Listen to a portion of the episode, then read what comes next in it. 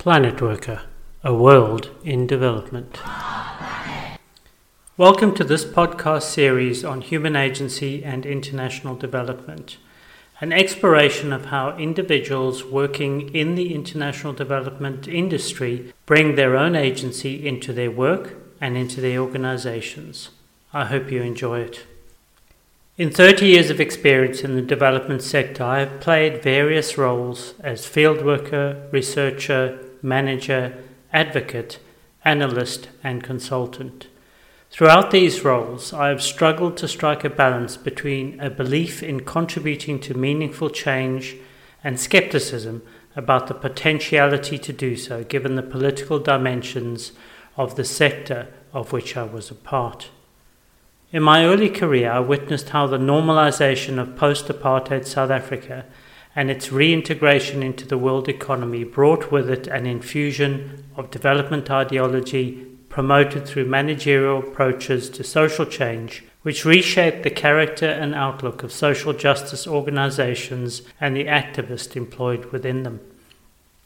International donors, organizations, and experts worked in tandem to ensure that the fundamental premise of development was installed and assimilated with an intricate global development discourse and architecture. This development discourse drew on a neoliberal foundation, which at the time was at odds with the neo Marxist leaning of the anti apartheid movement. As such, normalization was not an uncontentious process, but as William Gumede noted, the ANC was vulnerable to relentless pressure from local and international business the media, and multilateral organizations such as the World Bank and International Monetary Fund.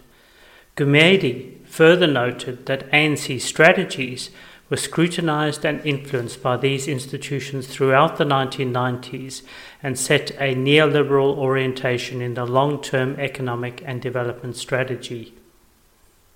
The ideas and precepts of neoliberalism in development discourse fundamentally reshaped the character and identity of South African civil society and its engagement with the state.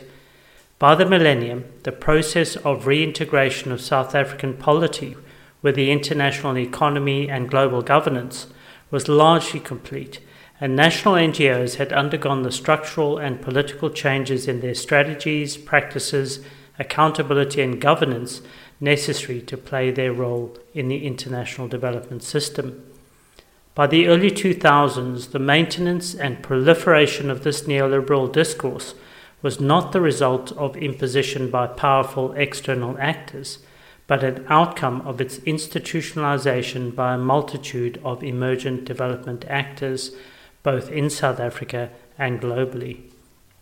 Alongside national NGOs, a variety of international organizations were emerging as powerful actors located within the global development system, with established global structures and practice that firmly embedded neo-colonial worldviews and neoliberal ideology in their institutional cultures and operations. These legitimated the imposition of governance, expertise, and financial transfers from the North, and conversely, accountability and cooperation from the South. Whereas the responsibility for development implementation had previously resided primarily in the state in the development decades leading to the 1990s, the evolution of development in the past 20 years has witnessed the emergence of a plethora of institutions and actors engaging with each other and reinforcing core concepts and practices that characterize contemporary international development.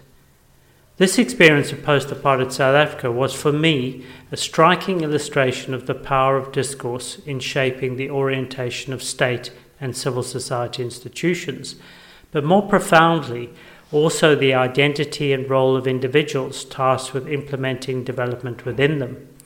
As one of these actors, I realized that this dominant developmentalist discourse was constructing an epistemic divide in the world of the development practitioner. Development practitioners operating in transnational dom- domains and applying technical managerialist methods were valorized as experts and professionals, whereas those operating in local contexts were constrained to contributory roles by their spatiality. This epistemic structure challenged the identity, status, and agency of the actors working within more formalized development institutions. Individuals previously active in social movements and national NGOs had considered themselves as having independent agentic potential, but were increasingly confronted by institutional practice that promoted managerialism and technocratic approaches that were to be implemented with minimal variation. This tension is not unique to South Africa and remains a confusion of identity in many international development NGOs, with some commentators within them describing themselves as both development professionals and at the same time as social justice activists. Human agency is an important foundation for understanding individual action and social change, and is a central concern of social theory. A variety of theoretical concepts have been developed to enhance our understanding of human agency, which attempt to capture notions of free will, choice, and the use of rules and resources underlying volitional action. Giddens's theory of structuration Goffman's symbolic interactionism and frame analysis, and Bourdieu's habitus field theory have heavily influenced considerations of agency and social contexts and seek to grasp the interrelated dimensions of individuals and their social environment. These theories have illustrated how agency presents both a theoretical frame and a heuristic device for analyzing the relationship between people and structure represented by the institutions, norms, and practices within which they exist. Individual agency is therefore intrinsic to concepts of society and social change, and given a focus on social change in the discourse of development, individual agency becomes a central concern for development.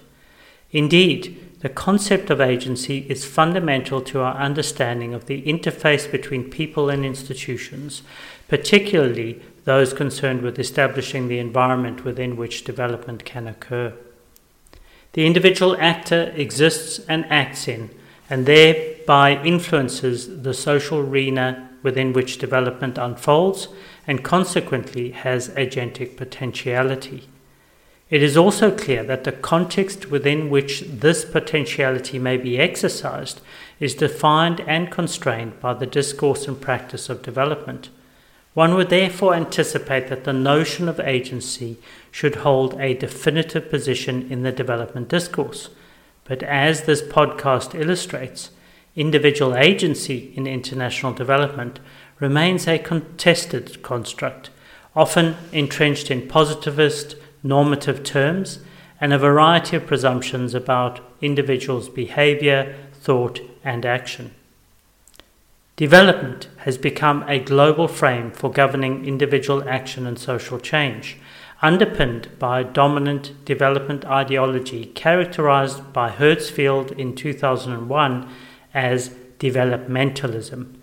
The concept of developmentalism refers to an ideology built around normative concepts of modernization, change, and agency and embodied in the outlook and practice of the vast number of institutions implementing development. Developmentalism denotes the establishment of this ideological and institutional structure as a discursive totality, shaping the social and political identity of individuals and institutions and setting the frame for political and economic strategies of nation states. This concept of developmentalism is of central concern to this podcast and provides the framework for linking neoliberal ideological discourse and its institutionalization in the terrain of development. As Herzfeld argued, one cannot consider development only in globalized abstract terms without its entanglements with local political realities, this podcast explores how neoliberal ideology has become embedded in development institutions and practice, and how this influences individual actors in development. It looks to illustrate the way in which development becomes produced and reproduced as a common sense part of people's understanding of their world and their place in it, and how the delineation of development emerges from and produces particular historical circumstances, particular cultural logics, and finally, particular subjectivities in the world of the development practitioner. Context matters, and as this podcast demonstrates, the context for community development practice significantly influences the parameters of individual practitioner agency. The key theme for this podcast series is to what extent does international development discourse and practice influence individual agency? In answering it, the podcast series explores how individual agency is enabled or constrained by the discourse and practice of international development, and how individual agency locates in international development. More particularly, explores how the agency of community development practitioners working for my organization, an international NGO, is structured by the discourse and practice of development institutions. The podcast is an extensive theoretical exploration and aims to present a nuanced view of agency, reflected by actors in context, and argues that the ideological and institutional pillars of international development, articulated as developmentalism, create a powerful discursive and institutional structure within which individual practitioner agency is constituted and constrained. The agency of the individual practitioner, including my own, could be considered captured within this powerful structure. This podcast argues that the power of this discursive and institutional structure renders individual acts as expressions of performativity, setting a script for actor practice that reconstitutes their identity through its repeated performance. This podcast explores how the discourse and the practice implemented by international NGOs limits and constrains the very agency of the people that work in these institutions and these organizations, and also the individual agency of those engaged with by their programs and their practice by highlighting the consequences for practitioners and individuals of the uncritical imposition of developmentalism in institutional discourse and practice in these international NGOs, I hope to offer international agencies an opportunity to consider alternatives. In order to promote the agentic potential of their frontline development practitioners and staff, they could consider innovative ways to reformulate their approaches to community development, reframing the reiterative modes of practice and the routines of that practice, and thereby reconstituting the identities of both the practitioners and the people engaged through their activity. Before we begin the podcast series, a few words on the terms that we will use. Development discourse has created a frame for viewing the world and presents a challenge for the language even used to analyze it. This language is itself, in its inherent values and manifestations, drawn upon as part of the analysis presented in this podcast. For example, there is potential for confusion by using the term development as both a descriptive concept within critical analysis of development as a discourse and as a critical concept within itself. The very notion of development is fraught with pejorative connotations embedded in modernization notions of advancement, in, for instance, health and well being, and relative backwardness, on the other hand, as in poverty. There remains a risk that in using the term development, however cautiously, we may end up reifying the very concept the analysis seeks to deconstruct. This podcast uses the term generally. In the course of the podcast, the term development is used and construed within a critical frame that questions its very legitimacy. Nevertheless, the term development serves a descriptive purpose in that it establishes a domain of understanding with those that engage with it as critics, as practitioners, and as observers. It also describes a domain of practice that serves the purpose of analysis, in that it encompasses the ideas and practices that purport to address global poverty by a range of organizations and international actors. It is difficult to consider an alternative term that communicates the extent of ideas and practices that are commonly understood to be within the domain of development. Similarly, throughout this podcast, language is used to describe and discuss parts of the world and a variety of categorizations of the people who inhabit them. The terms North and South are used to describe a global division of territories along lines of wealth and power. It is clear that any binary concept will risk falling short of encompassing the complexity and diversity of national and regional contexts or their populations, as is the case with these concepts. The podcast draws on a variety of terms in use by analysts of international development and politics, including words and notions like the West, or first or third worlds, or developed or developing countries. The notion of a global North and South retains a common understanding of the political distinctions between regions of wealth and power.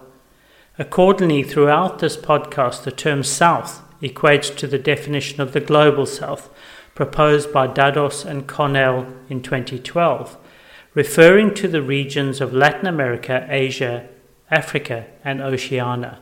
For them, it is one of a family of terms, including Third World and Periphery, that denote regions outside Europe and North America, mostly, though not all, low income and often politically or culturally mar- marginalized. The use of the term South and conversely the term North shifts from differences in culture to those of geopolitical power. Aside from referring to territories or spaces, the terms used to describe the people who inhabit them face similar risks and challenges. At various stages of this podcast, descriptive terms such as black or white, from the south or the north, northern or southern, are used to distinguish those that inhabit the territories of the north and the south. These terms risk reinforcing racially constructed categories or conferring attributes of power and status. On the other hand, attributes and perceptions of race and culture are deeply embedded in the pejorative narratives of development and serve to reinforce identities of power and powerlessness, and descriptive labels are necessary in themselves to deconstruct deracialized identities inherent in developmentalist discourse. The notion of community is similarly fraught with political and conceptual complexities. At risk of simplification, in general, communities can be categorized by location, identity, or organization. Although communities can often demonstrate a combination of these features, in this podcast, community is generally taken to refer to communities defined primarily by location. They may share norms, values, culture, practice, and or identity, but this is not presumed. In fact, this podcast assumes that people and groups in communities of place are heterogeneous in their outlook and their interests. Community development therefore describes the activities undertaken by institutions, social actors, and groups to progress or improve the well being of communities in spatial locations. Likewise, practice and institutions are important concepts in this podcast, particularly in the context of institutionalism.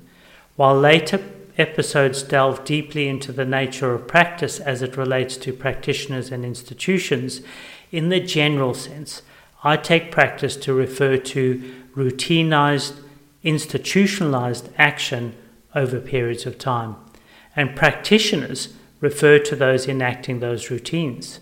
When discussing institutions, I draw on Scott's definition, which refer to social structures that have attained a high degree of resilience composed of cultural, cognitive, normative, and regulative elements that, together with associated activities and resources, provide stability and meaning to social life.